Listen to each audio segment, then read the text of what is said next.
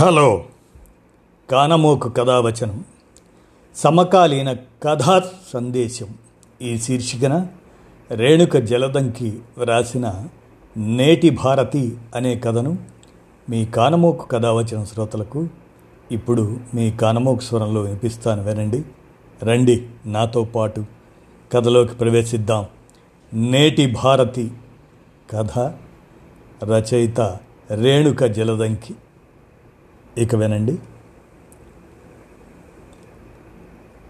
కోర్టులో సవాళ్ళు విసిరిన భారతి నిర్గాంతపోయిన జడ్జి.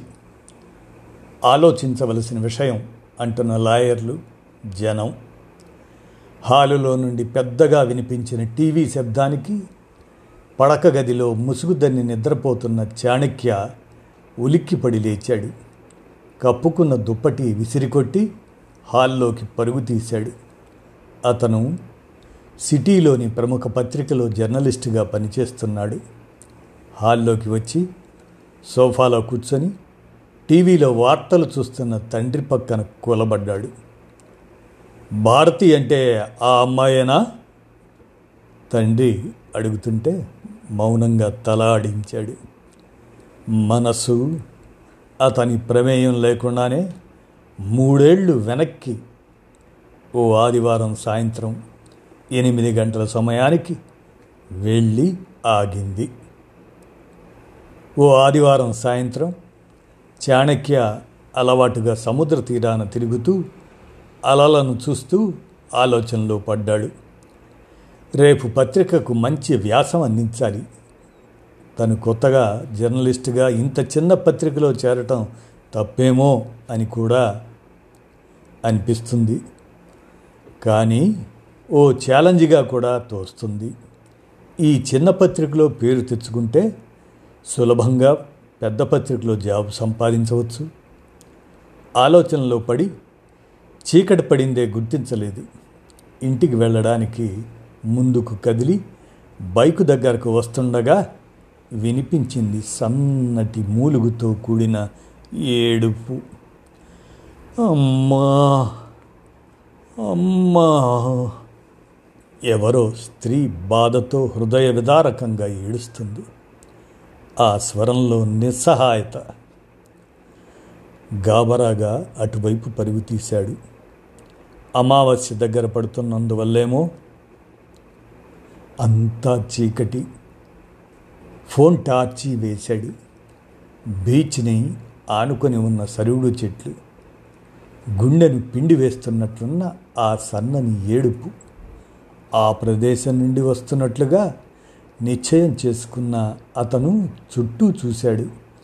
ఎవ్వరూ కనిపించలేదు. ధైర్యం తెచ్చుకొని అటువైపు అడుగులు వేస్తున్న అతని కాలికి మెత్తగా తగలటంతో ఫోన్ టార్చ్ వెలుతురులో కిందకు చూసి ఉలిక్కి పడ్డాడు అర్ధనగ్నంగా కింద పడిపోయి ఏడుస్తున్న ఓ అమ్మాయి. ఆమె నోటిలో కుక్కిన బట్ట పక్కకు తొలిగి ఆమె మూలుగు గొంతులో నుండి బయటకు వస్తుంది. అంత చీకటిలో కూడా ఆమె పచ్చని దేహం రక్తపు గాయాలు రక్తంతో తడిసిన ఇసుక జరిగిన ఘోరానికి సాక్షులమని మూగగా రోధిస్తూ ఉన్నాయి. ఏం జరిగిందో అర్థమైన మరుక్షణం అతను ఒక్క క్షణం కూడా ఆలస్యం చేయలేదు. తనతో పాటు పత్రికలో పనిచేసే రామకృష్ణకు ఫోన్ చేశాడు. పోలీసుల కంటే ముందు ఆమెను డాక్టర్ దగ్గరికి తీసుకుని వెళ్ళడం ముఖ్యం అనుకున్నారు ఇద్దరు. అంబులెన్స్లో ఎక్కిస్తున్నప్పుడు ప్రాణాలు అరచేతిలో పెట్టుకుని ఉన్నట్లుగా చూసిన ఆమె చూపు చాణుక్యను కదిలించి వేసింది. భయపడకండి. మీకేమీ కాదు. మీకు తప్పకుండా న్యాయం జరుగుతుంది. వాళ్ళని వదిలిపెట్టకూడదు. శిక్ష అనుభవించి తీరాలి. వణుకుతున్న స్వరంతోనే ధైర్యం చెప్పాడు. డాక్టర్కు తన విజిటింగ్ కార్డు చూపించి పోలీసులు ఓ అరగంటలో వస్తారని చెప్పి హాస్పిటల్లో చేర్చి ఆమెకు స్పృహ వచ్చేలోపు ఆమె హ్యాండ్ బ్యాగులో డీటెయిల్స్ చూసి రేపటి పత్రిక కోసం న్యూస్ సిద్ధం చేశాడు. మిగిలిన వివరాలు ఆమెను అడిగి రాయాలని ఎదురు చూడసాగాడు. ఆమెకు స్పృహ రాగానే వివరాలు కనుక్కోవాలని దగ్గరికి వెళ్ళిన అతను భయంతో బెడ్ మీద వణికిపోతున్న ఆమెను చూసి చెలించిపోతూ దూరంగా ఉండి అలానే నిలిచిపోయాడు. పోలీసులకు తనకు తెలిసిన వివరాలు చెప్పి వాళ్ళు పిలిచినప్పుడు వస్తానని చెప్పి వచ్చేశాడు. అప్పుడే తెలిసింది ఆమె పేరు భారతి అని. ఆ తర్వాత రోజు ఉదయాన్నే హాస్పిటల్కి వెళ్ళిన అతను ఆమెకు తాము ఉన్నామంటూ వచ్చిన జనసందోహాన్ని చూసి నిశ్చింతగా వెనక్కి తిరిగి వచ్చేశాడు. ఆ తర్వాత అతను ఎప్పుడూ ఆమెను చూడలేదు. కానీ పేపర్ ద్వారా కేసు వివరాలు తెలుస్తూనే ఉన్నాయి. నిందితులు ఆమె పనిచేసే ఆఫీస్ దగ్గరలో ఉండే క్యాంటీన్లో పనివాళ్ళు అని ప్రతిరోజు ఆమె దినచర్య గమనించి ఆదివారం అలవాటుగా బీచ్కి వస్తుందని తెలుసుకొని ఆమెను అనుసరించారని ఆదమరిచి ఉన్న సమయంలో నోటిలో గుడ్డలు కుక్కి లాక్కెళ్ళి ఈ దారుణానికి వడికట్టారని తెలిసింది. ఈ సంఘటనతో చాణక్య పేరు సిటీ అంతా మారుమోగిపోయింది. ఓ ఏడాది తర్వాత ఓ ప్రముఖ పత్రికకు ఇంటర్వ్యూకు వెళ్ళడం అక్కడ చేరడం అక్కడ తన పని కూడా వేరుగా ఉండటంతో భారతి గురించే మరిచిపోయాడు. కోర్టు నుండి సమన్లు వచ్చినప్పుడు వెళ్ళి సాక్ష్యం చెప్పాడు. అంతే. ఇన్నాళ్ళకు భారతి గురించి టీవీలో ఇప్పుడే వినడం. ఇంతకు ఆ భారతి ఈ భారతి ఒకరేనా? కోర్టులో ఏమైంది? ఇవాళే జడ్జిమెంట్ వస్తుందని పత్రికా కార్యాలయంలో చెప్పుకుంటుంటే విన్నాడు. దోషులకు శిక్ష పడుతుందని కూడా అనుకున్నారు. శిక్ష పడలేదా? వెంటనే తయారై కోర్టుకు బయలుదేరాడు. కోర్టులో జడ్జి గారు భారతికి అనుకూలంగా తీర్పు ఇస్తూ నిందితులకు యావజ్జీవ కారాగార శిక్ష విధిస్తూ తీర్పు ఇవ్వగానే భారతి రెండు చేతులు జోడించింది ఆమె ముఖంలో ఎలాంటి భావాలు కనిపించలేదు. ఆమె పక్కనే ఉన్న తల్లిదండ్రుల ముఖంలో కూడా ఎలాంటి మార్పు లేదు. గౌరవనీయులైన జడ్జి గారికి నమస్కారం. ఈ మూడేళ్ళుగా మీరు అడిగిన ప్రశ్నలకు మాత్రమే నేను సమాధానం చెప్తూ వచ్చాను. ఈరోజు నన్ను మీ బిడ్డలా భావించి ఒక్క అరగంట నా మనసులో మాటలు చెప్పుకునే అవకాశం ఇస్తారా? జోడించిన చేతులతో అడిగింది. చెప్పండి. జడ్జి గారి కరిగిన హృదయం అతని కళ్ళలో కనిపించింది. నేను ఈ సంఘటన జరగకముందు ఎప్పుడూ ఏ కోర్టులకు వెళ్ళలేదు. అందువల్ల కొన్ని విషయాలు నాకు తెలియవు. ఆ రోజు నాకు అన్యాయం జరిగిందని ఫిర్యాదు చేసిన అప్పుడు పోలీసులు నా దగ్గర రుజువులు అన్నీ తీసుకున్నారు. అక్కడ జరిగిందంతా తెలుసుకున్నారు. నేను అంతటితో కోర్టు నిందితులను మాత్రమే కోర్టుకు పిలిచి విచారిస్తుందని శిక్ష విధిస్తుందని అనుకున్నాను. కానీ నన్ను కూడా మీరు కోర్టుకు పిలిచారు. పదే పదే జరిగిన సంఘటన గురించి అడిగారు.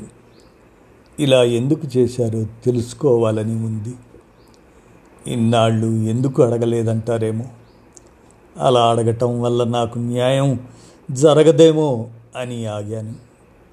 కానీ రేపటి నాలాంటి అభాగినుల కోసం అడగాలని ఉంది.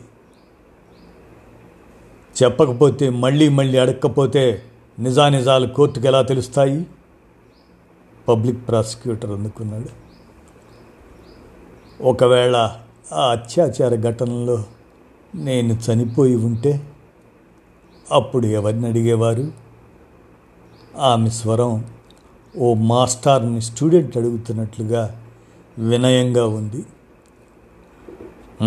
అప్పుడు అక్కడి ఆధారాలు సేకరించిన పోలీసుల్ని మిగతా సిబ్బందిని విచారణకు పిలుస్తాం. నా విషయంలో కూడా ఆ ఆధారాలు ఉంటాయి కదా. నేరం జరిగినట్లు ఫిర్యాదు చేసిన బాధితురాలు తన సాక్ష్యం వినిపించాలి. అది చట్టం. బాధితురాలు లేకుండా విచారణ ఎందుకు చేయకూడదు? ఆమె స్వరంలో తెలుసుకోవాలన్న తపన తప్ప వాదనకు దిగినట్లుగా మాత్రం లేదు. అదేలా? అవతలి వారు తాము ఆ నేరం చేయలేదంటే? బాధితురాలు మరణించినప్పుడు కూడా నిందితులు అదే మాట అంటున్నారు. అప్పుడు ఏ ఆధారాలతో వారిని నేరస్తులని రుజువు చేయగలుగుతున్నారు? ఆ రోజు ఘటనా స్థలంలో లభించిన ఆధారాలు ఆమె ఒంటి మీద బట్టల మీద అంటిన వారి స్పెరం ఆధారంగా కూడా నిర్ణయించగలం. అదే పని ఆమె బతికున్నప్పుడు కూడా ఎందుకు చేయకూడదు? అంటే ఒక్కసారి ఓ స్త్రీ తన మీద అత్యాచారం జరిగిందని ఫిర్యాదు ఇచ్చిన తర్వాత ఆమెను మళ్ళీ మళ్ళీ కోర్టుకు పిలవటం ఎంతవరకు సమంజసం? ఆ రోజు నలుగురి మానభంగం నా శరీరాన్ని చిత్రవద చేస్తే ఈరోజు ఎన్నో వేల మంది చూపులు నన్ను హింసిస్తున్నాయి. ఆ రోజు చనిపోకుండా ఎందుకు బతికి ఉన్నానా అని ప్రతిరోజు బాధపడుతున్నాను. ఆ సంఘటన జరిగే వరకు స్నేహితులతో సంతోషంగా గడిపిన నేను ఇప్పుడు ఆనందంగా పది మందిలో గడపగలనా? ఓ చలోక్తి! ఎవరి మీదైనా సునాయాసంగా విసిరే నేను ఇక ముందు అలా ఉండగలనా? అంటే ఇప్పుడు నీకు న్యాయం జరగలేదంటావా? జడ్జి గారు మెత్తని స్వరంతో అడిగారు. ఆ న్యాయం జరిగే క్రమంలో ఎంతో కోల్పోయానంటున్నాను సార్. నేరాన్ని రుజువు చేయాలంటే ఇదంతా తప్పదు. నిందితుడు నేరస్తుడు అవునో కాదో తెలియాలంటే విచారణ జరగవలసిందే. అసలు నీ ఉద్దేశం ఏమిటి? ఈసారి జడ్జి గారు ప్రశ్నించారు. ఇలాంటి కష్టం వచ్చినప్పుడు స్త్రీలు ఫిర్యాదు చేసిన తర్వాత ఆ స్త్రీ పేరు ఊరే కాదు. అత్యాచారం జరిగింది ఫలానా యువతి మీదేమో అని ఊహించదగ్గ ఏ చిన్న ఆధారం కూడా బయట ప్రపంచానికి తెలియకూడదు. అప్పుడే ఆమె తన జీవితం ముందు జీవితంలా గడపగలదు. మరి విచారణ జరపకపోతే తప్పుడు కేసులను ఎలా కనిపెట్టగలం? లాయర్ ప్రశ్నించాడు. తప్పుడు కేసులా? అంటే విచిత్రంగా చూసింది ఆమె. కొంతమంది స్త్రీలు ఏదో కారణంతో పురుషులను ఇరికించాలని తప్పుడు కేసులు పెడుతుంటారు. అప్పుడు పురుషులు అన్యాయంగా బలైపోరా? భారతి అయోమయంగా చూసింది. నలుగురు పురుషులు తన మీద అత్యాచారం చేశారని ఓ స్త్రీ తప్పుడు కేసు పెడుతుందా? అలాంటప్పుడు తప్పుడు కేసులకు నిజమైన కేసులకు తేడా గుర్తించే నైపుణ్యం కోర్టులకు ఉండదంటారా? నిజంగా ఓ స్త్రీ తనను నలుగురు బలత్కరించారని అబద్ధం చెప్పి కోర్టుకు ఎక్కగలదా? తేడా మీకు ఆ రోజే అర్థమవుతుంది కదా? సరే ఫిర్యాదుదారు నుండి ఫిర్యాదు రహస్యంగా తీసుకుంటాం. నిందితుల మీద కేసు బుక్ చేయాలంటే వారి తల్లిదండ్రులు బంధువులు ఒప్పుకుంటారా? వారు ఫలానా నేరం చేశారని చెప్పాలి కదా? అప్పుడైనా బాధితురాలి పేరు ఊరు బయటకు వస్తాయి కదా? ఎందుకు? నేరస్తుడు చేసిన నేరం చెప్తాడు. బాధితురాలి ఊరు పేరు ఎందుకు? అప్పటి నుండే బాధితురాలి వివరాలు ఎందుకు దాచిపెట్టకూడదు? రహస్య విచారణ ఎందుకు జరపకూడదు? ఆమె కేసు పెడుతున్నప్పుడు మాత్రమే ఆమె నుండి కావలసిన వివరాలన్నీ రాబట్టుతారు. ఆ తర్వాత ఆమె కోర్టుకు తిరగకుండా చూసుకునే బాధ్యత కోర్టులే చూసుకుంటే. అంటే మీరు చెప్తున్నదేమిటి? ఇలాంటి అత్యాచార కేసుల విషయంలో పనిచేసేందుకు రహస్య న్యాయ వ్యవస్థ ఉండాలి. అక్కడ అంతా స్త్రీలే ఉద్యోగులుగా ఉండాలి. అప్పుడే బాధితురాలు సంకోచం లేకుండా తన బాధ నివేదించగలదు. బాధితురాలి జీవితంలో అత్యాచారం జరగకముందు జరిగిన తరువాత ఎలాంటి మార్పు ఉండకూడదు. ఆమె కోలుకున్న మరుక్షణం తన సాధారణ జీవితం సాగించగలగాలి. ఓ చేయని నేరం మోస్తున్నప్పుడు నిందితుడు బాధను అనుభవిస్తూ ఉంటాడు. ఆ నేరం అతను చేయలేదని రుజువైనప్పటికీ కొందరి దృష్టిలో అతను నేరస్తుడిగానే ఉండిపోవచ్చు. అక్కడ అతను నిందితుడు కాబట్టి ఆ భారాన్ని మోయక తప్పదు. మరి ఏ నేరం చేసిందని ఆ అమాయకపు స్త్రీ జీవితాంతం నేరాన్ని మోయాలి. తనది కాని నేరానికి బలైపోయి దోషిలా చింతించడం ఏమిటి? అంటే ఆమె మీద అత్యాచారం జరిగినట్లే ప్రపంచానికి తెలియకూడదు. అంతేనా? మీరంటున్నది? ప్రపంచానికే కాదు ఆమె తల్లిదండ్రులకు కూడా తెలియకుండా కాపాడుకోవచ్చు. ఇంకా నయం ఆమె కాబోయే భర్తకు కూడా తెలియకూడదు అన్నారు కాదు. లాయర్ స్వరంలో కొద్దిగా వ్యంగ్యం ధ్వనించింది. తప్పే ఉంది. అది ఆమె నిర్ణయం. అది శరీరానికి పొరపాటునైనా ఓ గాయమను పొరపాటున బురదలో జారిపడిందనో ఆమె అనుకుంటే చెప్పదు. అంతకు మించి ఏదో ఉందని భర్త దగ్గర దాచిపెట్టడం తప్పని ఆమె భావిస్తే చెప్పుకుంటుంది. అది పూర్తిగా ఆమె ఆంతరంగిక విషయం. ఇదంతా జరిగే పనేనా? ఎందుకు జరగదు? ఇంతకుముందు ఇన్ని వ్యవస్థలు ఉన్నాయా? తర్వాత పుట్టుకు రాలేదు. ప్రభుత్వం తలుచుకుంటే ఏమైనా చేయగలదు. ఓ అత్యాచారం జరగగానే ఆమె నుండి ఫిర్యాదు అందుకున్న మరుక్షణం ఆమెకు వైద్య సహాయం అందించడం దగ్గర నుంచి కేసు పెట్టడం వరకు అంతా రహస్యంగానే జరగాలి. అత్యాచారం జరిగినట్లు కొన్నాళ్ళకు ఆమె మర్చిపోయేలా సాగాలి దర్యాప్తు.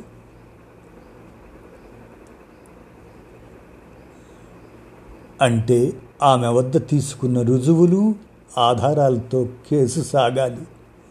నేరం పూర్తిగా రుజువు అవ్వడమో లేదా నిర్దోషులుగా బయటికి రావడమో జరిగే వరకు నిందితులకు బెయిలు ఇవ్వకూడదు.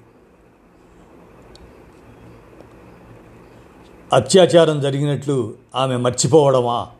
అది సాధ్యమేనా? పబ్లిక్ ప్రాసిక్యూటర్ విస్తుపోయాడు. పదే పదే గుర్తు చేసేవారు లేకపోతే మర్చిపోవచ్చేమో? కానీ అది సాధ్యం కాదని మీరే చెప్తున్నారు. చేయని నేరానికి ఆమె జీవితాంతం ఆ శిక్ష అనుభవిస్తూనే ఉంటుంది. అది చాలదన్నట్లు జనం వంకర మాటలతో సానుభూతి చూపులతో ఆమె తన తల్లిదండ్రులు అయినవారు ఎందుకు కుంగిపోతూ బతకాలి? ఇన్నాళ్ళుగా నేను నా తల్లిదండ్రులు బయట తల ఎత్తుకొని తిరగలేకపోతున్నాం. మనసారా నవ్వలేకపోతున్నాం.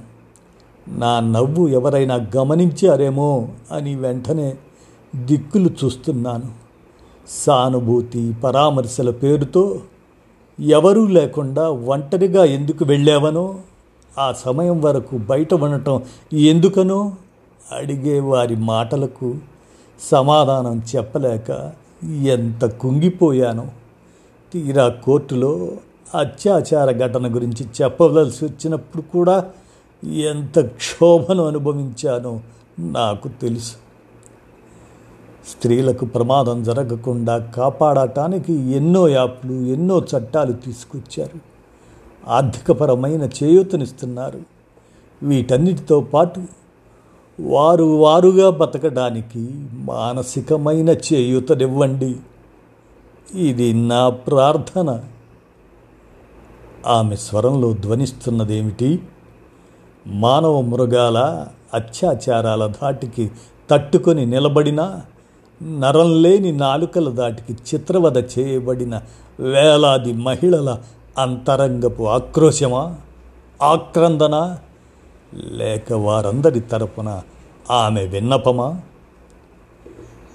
జడ్జి గారి కళ్ళకు ఆమె అస్పష్టంగా కనిపించటంతో కళ్ళు తుడుచుకున్నారు. బయటకు నడుస్తున్న ఆమెను చుట్టుముట్టిన పత్రికా విలేకరులను టీవీ యాంకర్లను దాటుకొని ముందుకు అడుగు వేస్తున్న ఆమెకు అప్పుడే జనంలో నుండి వడివడిగా వస్తున్న చాణిక్య కనిపించాడు. ఆమె అతన్ని గుర్తించినట్లు చూడగానే అతను దగ్గరగా వచ్చి దోషులకు శిక్ష పడింది. కంగ్రాట్స్ అన్నాడు ఉద్వేగంగా. దోషులు మాత్రమే శిక్షించబడ్డారని మీరు భావిస్తున్నారా? అతన్ని సూటిగా చూస్తూ ప్రశ్నించింది ఆమె. నీకు తోడుగా ఉన్నామన్న అట్లుగా? ఆమె కళ్ళ నిండుగా నీళ్ళు. ఇదండి నేటి భారతి అనేటువంటి ఈ కథను. కానమోకు కథ వచ్చిన శ్రోతలకు సమకాలీన కథా సందేశం శీర్షికన రేణుక జలదంకి రాసినటువంటి ఈ కథను మీకు కానమోకు స్వరంలో వినిపించాను. విన్నారుగా. ధన్యవాదాలు.